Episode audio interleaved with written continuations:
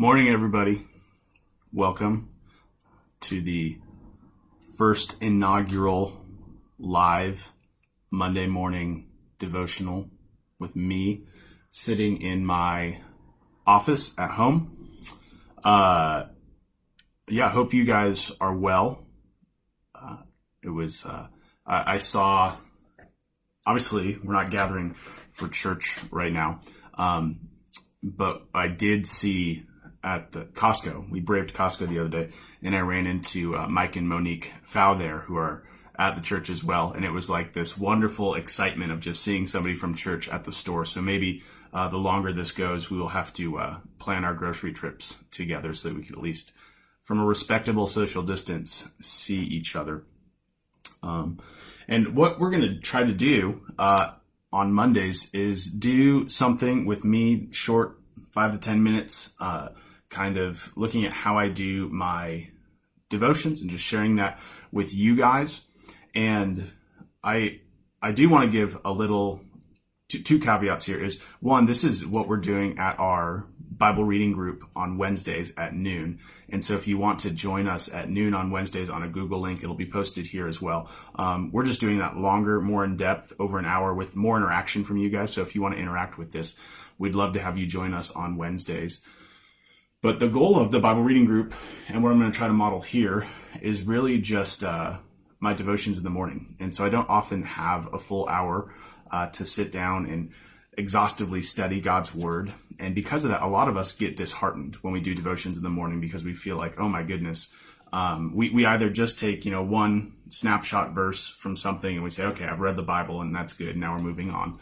Or we get disheartened that we uh, don't have an extended period of time to spend reading God's word. Um, but I say it, I often think of devotions this way is uh, there's some mornings with my wife and we just sit before the kids wake up and we'll have coffee.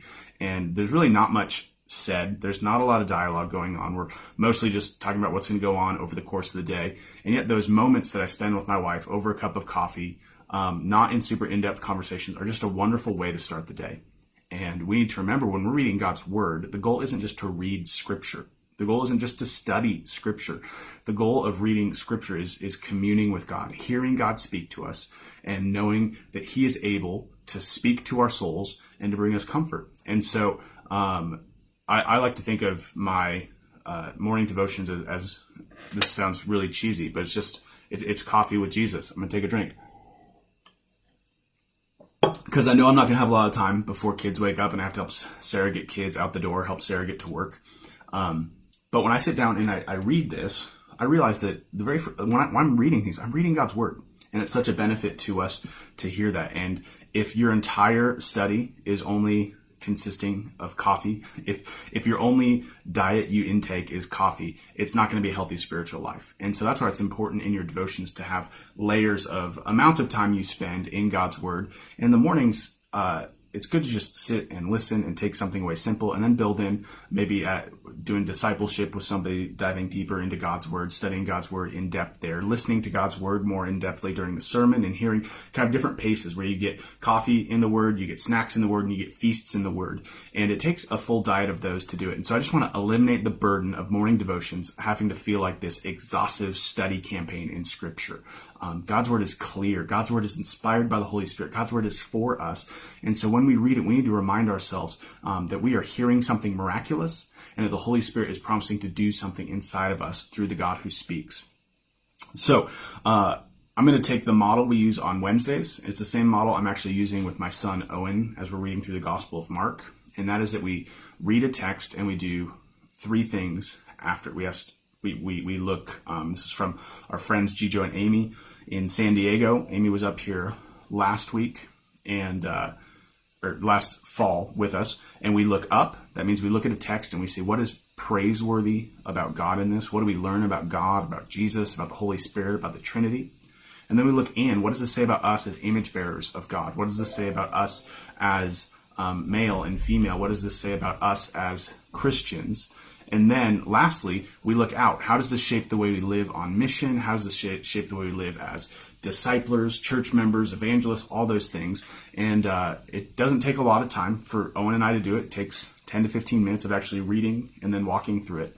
And so that's what we're going to do. And so for today, I'm just sticking with what our reading is for the F260 Bible reading plan, which was Judges 6 and 7.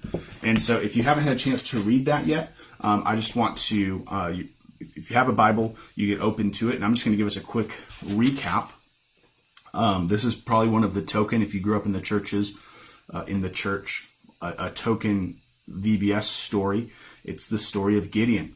And in Judges, uh, we're going to read cycles of God sending a judge to save Israel and Israel falling into sin, and God sending a judge to save Israel and Israel falling into sin. And so, Judges is, in my perspective, and we'll see this through the Bible reading group, one of the most depressing books of the Bible. And it's meant to be depressing. It's meant to make us long for a king who could rule this um, nation. And so, in Judges 6, the Midianites have come and they're oppressing Israel, so much so that we meet the hero. Um, uh, 11, and Gideon is threshing his wheat, hiding in a wine press. So he's not seen by the Midianites. That's how oppressed Israel is at this point. They're terrified. Um, and they're being oppressed because God said to them, I am the Lord your God. You shall not fear the gods of the Amorites in whose land you dwell, but you have not obeyed my voice.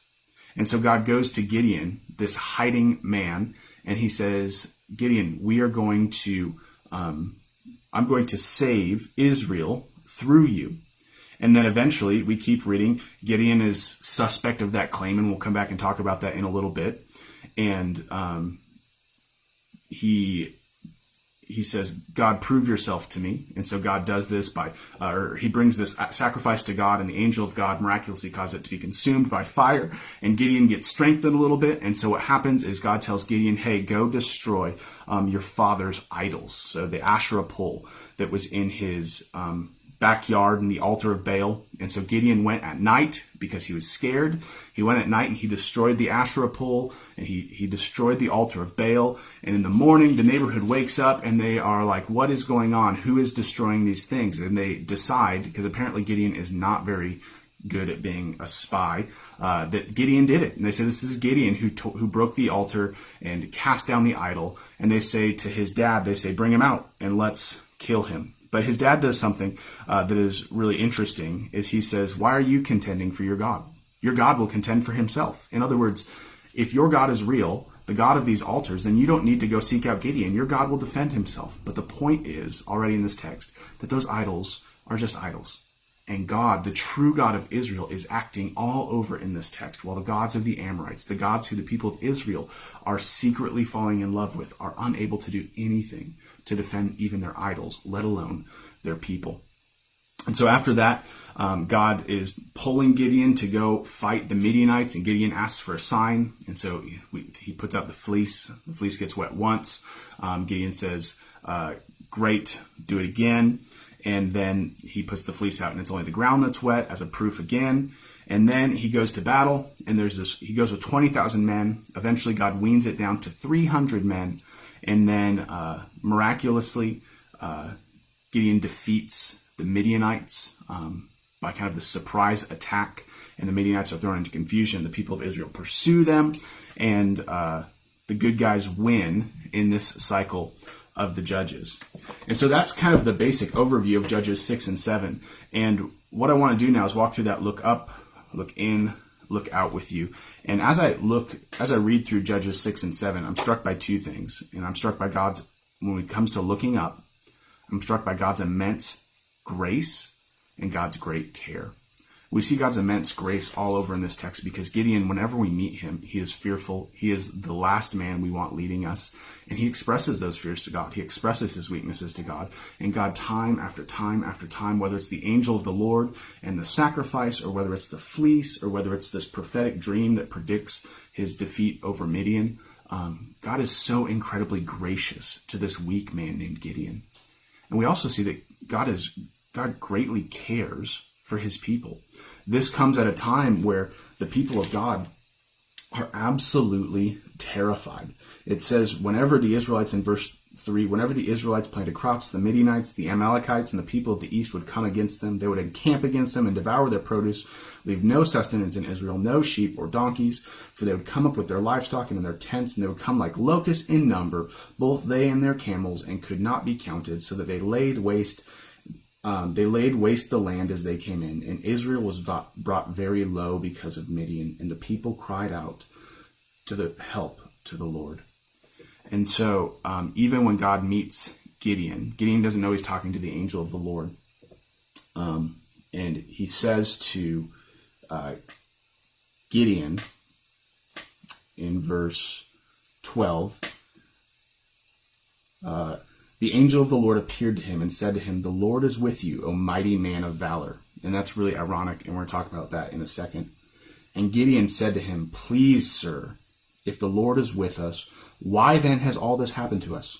And why are all his where are all his wonderful deeds that our father recounted to us, saying, Did not the Lord bring us out of Egypt? But now the Lord has forsaken us and given us into the hand of Midian. And the irony of that is, is that God has not forsaken his people. The people have forsaken God. And yet, in this story, this active God is setting out all through the book of Judges. God is coming to his people. God is answering his people's call for help. God is everywhere in this text.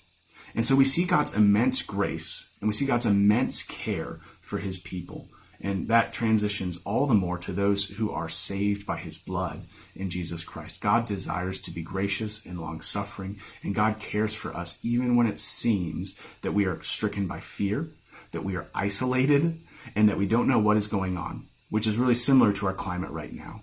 Everyone in this passage is alone. Everyone in this passage is scared because Midian is oppressing them. But in the midst of it, God is comforting those who are fearful, and God is calling them to consider that He has not stopped working His wonderful might of salvation. And then, so that's looking up. We see God's immense grace, we see God's immense care, and then when it comes to looking in, what does this passage say about us as image bearers, as Christians, disciplers, church members, evangelists? Um, we see how easy it is to lose sight of God in the midst of our calamities, right? Gideon is uh, hiding in a hole in the ground, and all of God's people are say, saying, Where is God's mighty works? It's like they've forgotten everything that God has done. They've forgotten the previous cycle of judges. They've forgotten God's faithfulness in um, bringing them into the promised land. They've forgotten God's faithfulness in parting the Red Sea. They've forgotten God's faithfulness in bringing them out of Egypt with the ten plagues and how easy it is for us to become so myopic when things are, are hard in our lives that we forget that God is always faithful to his people. God has never shown um, that he is disinterested in drawing near to us. And what I love about this is there, there's this hinge point in the story of Gideon. For the most part, Gideon uh, shows a lot of distrust, actually, a lot of fear. But there's a change that kind of pushes Gideon over the edge, and it comes after Gideon brings uh, something to sacrifice, and the angel of the Lord touches the sacrifice, and it miraculously burns up in fire. This is in chapter 6, verse 20. Um, and then the angel of the Lord vanishes, and it picks up in verse 22. It says this then Gideon perceived that he, that's the angel, or the, the man who disappeared, was the angel of the Lord. And Gideon said, Alas, O Lord God, for now I have seen the angel of the Lord face to face. But the Lord said to him, Peace be to you. Do not fear. You shall not die. Then Gideon built an altar there to the Lord and called it the Lord is Peace. And I think that's something that's so interesting because Gideon knows that God is going to call him to do um, dangerous, scary, fearful things. And the turning point was that God says to Gideon, when Gideon realizes that it's God who's calling him, it's God who's interacting him, and God says, uh, uh, Peace be to you. Do not fear. You shall not die. And the turning point in Gideon's life was the promise of salvation, not the removal of trials. And I think that's something really unique. Because here, we're going to see Gideon being broken. We're going to see Gideon being fearful, just like us. And what gave him hope was not that God would say, All right, Gideon, I understand you're scared. You don't have to fight the Midianites. You don't have to do anything like this anymore. That's not what God said. God promised to bring him peace and that he would not die. And I think for us, um, when we think of the trials in our life, we think if God wants to bring us peace, that he's going to remove anything that causes us fear and anything that causes us danger. But for the Christian, like Johnny talked about yesterday um, in the book of Colossians, for a Christian, our greatest peace doesn't come from the removal of trials, but the promise that in Jesus we will not die. The promise that we will never die the second death because Christ has taken care of our sin. And that means that even though we have to go fight um, nations bigger, stronger, more powerful than us, even though we are fearful hiding in a wine press, that we have the peace of, of salvation promised and applied. And we are waiting for that hope to be given to us. And um, I know for me, what this sets up, this this peace of God, knowing that it comes in being saved from eternal death, uh, it means that I need to have a different perspective on my trials. And I love the weaning of uh, Gideon's men. And I don't know if you know this story, but this is what happens in uh, verses 28, or excuse me, chapter 7, verses 1 and following. And if you're in the ESV, it's titled Gideon's 300 Men. Uh, but if you're, I'm actually reading from the CSB for my devotions right now. I just like to mix up what I'm reading. And the heading is God selects Gideon's army. And I love that heading so much more because what Gideon has done is he's traveled throughout the land because he knows God is with him. And uh, he comes back and he, after getting, calling for aid from the tribes of Israel, he has 20,000 men. With these 20,000 men, he's going to go and he's going to attack Midian. But God is going to choose his army. Gideon doesn't get to choose his own army. And so God takes this 20,000 people and he says this in um, chapter or verse 2 The people with you are too many for me to give the Midianites into their hand, lest Israel boast over me, saying, My own hand has saved me. And so, in other words, remember what is happening in this text. God's people are saying, Oh my goodness, where is God? And what God is doing to answer them, he's, he's proving that this victory is going to come, and it's going to come only at the hand of God. God wants to give you strength. God wants to encourage us in our weakness. And in order to do that, He has to show that it's only God who can deliver us, which means that sometimes God's greatest grace in our life is showing us that we are incapable of saving ourselves. Sometimes God's greatest grace is showing us how small we are and how big He is. And that's a really uncomfortable place to be in. And so what happens is God comes and we see God's grace. He looks to these 20,000 men and He says, If any of you are scared, go home. And half of them leave. 10,000 of them leave. And then twice more, God narrows down the, uh, this group of men to where there's only 300 left. And uh, this is something that was true maybe for us with kind of the restrictions with COVID 19. It's been true for me with the building fund, where whenever I feel comfortable about where I'm at and the things I have control over, God seems to, to narrow my army. God seems to, to pull away things that I'm trusting in and I wrestle with those and I become fearful in those things. Like we could think, okay, we're great if COVID 19 is places that uh, is not Missoula and then it gets here and then we're great as long as they don't shut down X and then X gets shut down.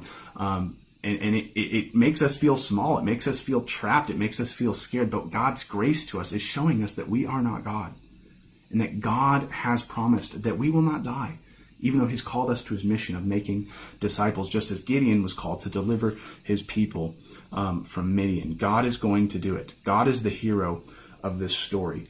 And what's really cool is Gideon is both a man of terrible faith in this story, and he's both a man of great faith, right? He's found hiding. And God comes to this hiding Gideon, and he says something which is hilarious, um, right? So Gideon, verse 11 of chapter 6, Gideon was beating out wheat in the winepress to hide it from the Midianites. And the angel of the Lord appeared to him and said, The Lord is with you, O mighty man of valor. you see, Gideon is not a man of valor, but God calls him a man of valor. He is hiding, but God comes to him to strengthen him.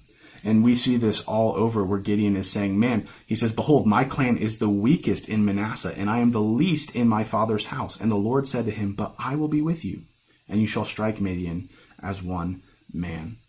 And so, all through this, whether it's the fleece, and then ultimately when um, God has narrowed Gideon's troops to 300, what God does is he, he says, Go down, if you don't have faith, go down to the camp of Midian and see what you hear.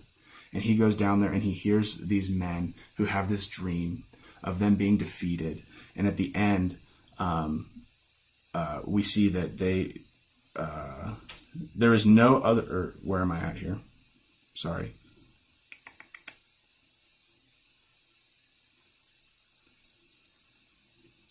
Um, verse 13. When Gideon came, behold, a man, this, this is a Midianite, was telling a dream to his comrade. And he said, Behold, I dreamed a dream, and behold, a cake of barley bread tumbled into the camp of Midian, and came to the tent and struck it, so that it fell and turned upside down, so that the tent lay flat. And his com- comrade answered, This is no other than the sword of Gideon, Gideon, the son of Joash, the man of Israel. God has given Midian and uh, God has given into his hand Midian and all the camp. And so there's this wonderful thing where God in, continues his grace to Gideon by pulling him down here and showing him, look, it, it has been spoken by the Midianites that you are going to have victory here. And Gideon has strength because of that. And so from the miracle of the angel of the Lord consuming the fire to the miracle of the fleece to the weaning of his men to the promise of deliverance. Gideon is ebbing and flowing in his faith. He's like that man in the book of Mark who says, I believe, help my unbelief. But the miraculous thing is despite Gideon's fickleness, despite Gideon's weakness, despite Gideon's fear, in Hebrews 11 verse 32, he is listed as a hero of faith. And this is wonderfully encouraging to us because we will have fears. But if our faith is in Jesus, faith rewrites our history. What Jesus has done on the cross has rewritten our history because what stands out about Gideon's life is the miracle of his faith to follow, even fearfully, in the faith of Jesus. To go bit by bit forward, knowing that God is with him, and God is so gracious to lead him on in that manner.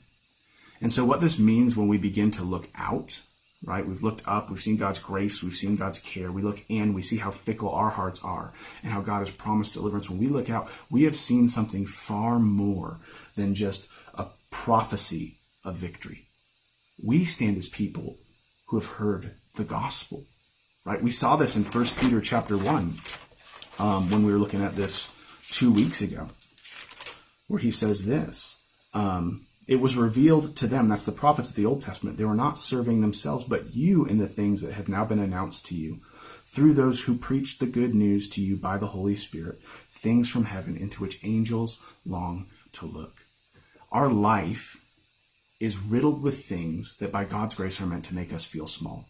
COVID 19, a building fund, health issues, um, the economy, wrestling with kids, um, wrestling with kids like the emotional weight, and I guess if wrestling, if you've got big kids, it's hard to wrestle with kids.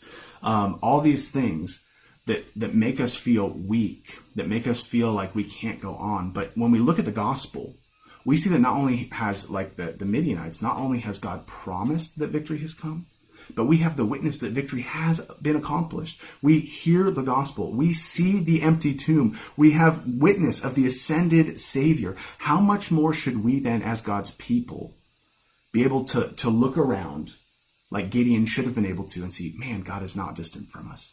God's wonderful works are everywhere in my life because he has opened my blind eyes to see the wonder of Jesus.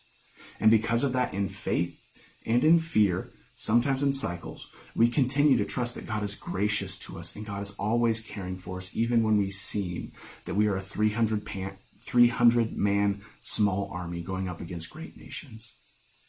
And so when it comes to discipleship in this time, when it comes to Bible reading, when it comes to putting off sin, man, we have seen the promise of God's deliverance in Jesus Christ. And our weaknesses have been overcome by the God who has called us to his glory through Jesus Christ. And so that was a lot. This was my first time doing it. I said five to 10 minutes. We are at 23 minutes right now. Um, but I love the story of Gideon. I love that we see God's grace. I love that we see our own fickle hearts and God's gentleness towards us. And we see how ultimately it's the cross of Jesus who speaks to our life, promising us peace, promising us that we will not die because Christ has died for us. And because Jesus has removed that, we know that in the storms of this life, we can have peace because we've seen something greater than Gideon has ever wanted to see. And we've been delivered from an enemy far greater than the Midianite men. We've been delivered from our sin. So that's just a glimpse into uh, kind of what my devotions look like um, in Judges 6. I think we're going to do this again next week, but we're going to do this together, hopefully, with more interaction and less monologue uh, Wednesday at our Bible reading group. So thank you guys um, for stopping by. I promise I'll try to make this shorter next time. Um, and I hope you guys have a great day. See you later.